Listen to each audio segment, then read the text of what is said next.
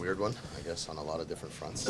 Yeah, yeah, they were calling the game tight. Um, you know, I think our PK needs to definitely be better. Um, you know, I thought five on five we generated some offense, um, but yeah, that's the way she goes. Does it get to be where you're not sure what you can do, how hard you can play a guy when, when there's 11 penalties in the first 40 minutes?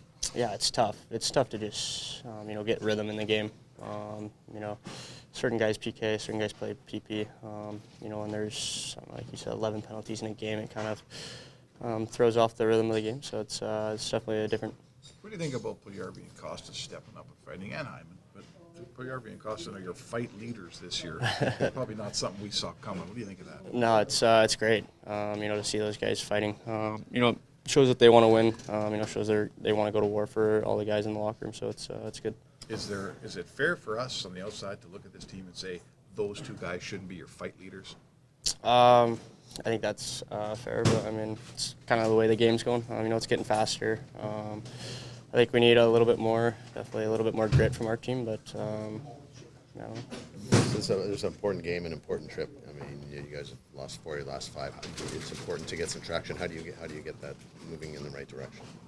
Uh, we just got to put this one behind us, um, you know, and focus on the next one. Um, you know, the next one's going to be huge. Um, you know, going into Anaheim, we need to build some momentum. Um, you know, we need to start getting these wins. Was it disappointing for the group to see Skinner pulled there, um, especially kind of under the personal circumstances?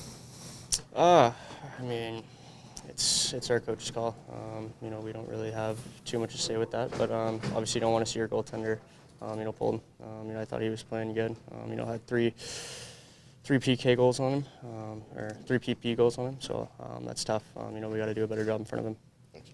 Hi, it's Shauna, and I might be a bad parent because my kids think french fries are vegetables. Hey, it's Ryan, and I might be a bad parent because I went out for wings when my wife was in the hospital after giving birth. Johnny here. I might be a bad parent because in my house, the tooth fairy gives pocket change. But we're not alone. Len emailed us and said his six year old daughter's Tarzan moment going from love seat to lazy boy by curtains made him more proud than any dance recital. And Andy left his two year old at the rink. All right, guys, I'm sure we're not alone. Like Andy's kid.